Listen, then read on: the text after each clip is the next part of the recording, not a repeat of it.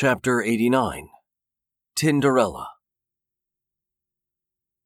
Jealous bitch, Jill thought as she kept her finger swiping to the affirmative on Tinder.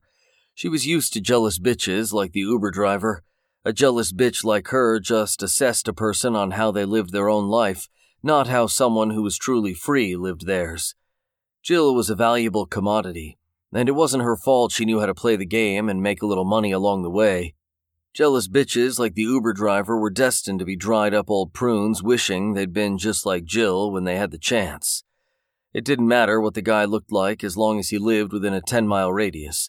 The only thing that was slowing her down was that every time she swiped yes, she got a match. So she'd have to wait for the match success window to go through its paces so she could then hit the keep swiping button and so on and so forth. After 10 or so matches, she would go and do the message sending. She had it down to a simple routine paste a brief message to all the guys she had matched with, then reply all sexy and attentive if someone took the bait. The message she used read, Hi, I'm stuck in a building downtown. Will you come save me? I'll make it worth your while, I promise. XOXO. She had never used Tinder before, but seeing his Instagram was not working, she thought it would be her best option to get some attention and maybe just get saved. Jill had uploaded the best pictures she had, even the ones she was saving for a special occasion. These were desperate times, and they called for desperate measures. Although she felt some satisfaction with the 100% strike rate, a lot of the matches kept pressing her to prove she was real and wanted some physical evidence.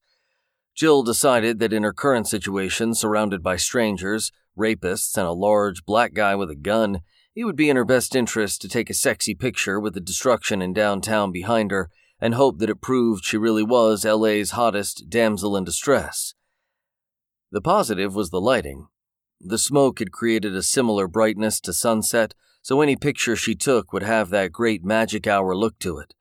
She revealed a good portion of her ass as she put her leg up on the edge of the building and outstretched her arm, so that tiny bit of butt would be visible as she pulled the duck face from hell.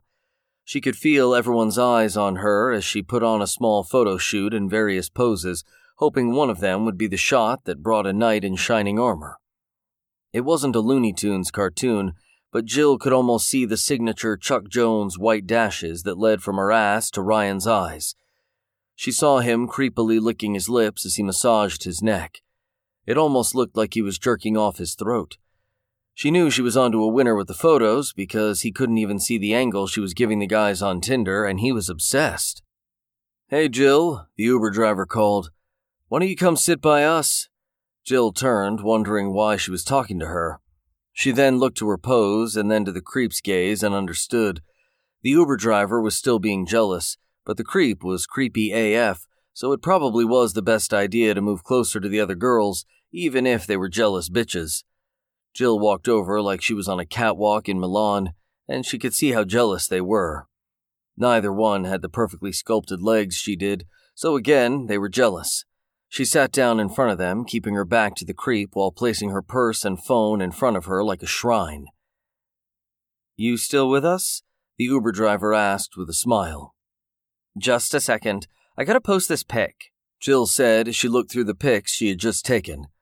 The pictures were great, model quality, and she found the perfect one that presented helplessness, beauty, and danger and ran through her favorite filters that gave emphasis to her face and curves.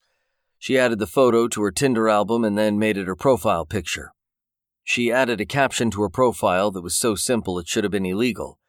The caption read, Please come save me. Jill put the phone down and looked to the Uber driver and the fat mom. What are we doing? Jill asked quizzically. You mean right now? The Uber driver asked. Jealous and dumb, Jill thought as she looked at the Uber driver's imperfections and faults with a fine tooth comb. I don't know. I mean, like, there are crazy people trying to kill me? Jill said, eyeballing the jealous bitches. Well, it looks to me like, the Uber driver said, trailing off. I can't even say it, it sounds stupid. Zombies? The fat mom said nervously. Yes, thank you. I was waiting for someone to say it, the Uber driver said with a smile. This is like a practical joke, and we are all just waiting for someone to come out and say, Just kidding, guys. The fat mom and the Uber driver shared a smile. It was weird to Jill. She wasn't sure if they were about to start making out or not. She needed to change the subject before they started smiling at her, because she only ate vag if there was a guaranteed pair of Manolos at the end, and she definitely needed a new pair. What am I going to do? Jill said loudly. I think we are best to. The Uber driver said, emphasizing the we. Oh shit, Jill thought immediately. She is throwing we around like some loser would, trying to incorporate me into their world like I was a part of it or something.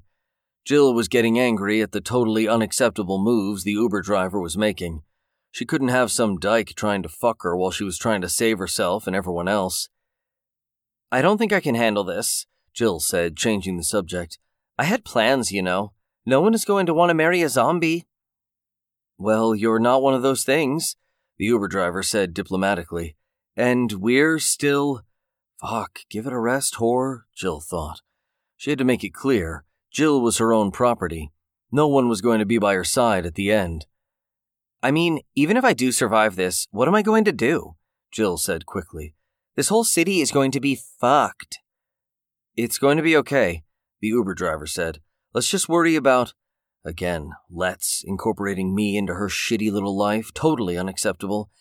Downtown LA sucks. I sure as hell don't want to die here, Jill said, looking down, trying not to get the fat mom or the Uber driver excited by looking at them. Can you imagine? She quickly stood up and left the Lesbo circle and went back to her little corner to keep tindering and maybe save every one of the undeserving, jealous bitches on the rooftop.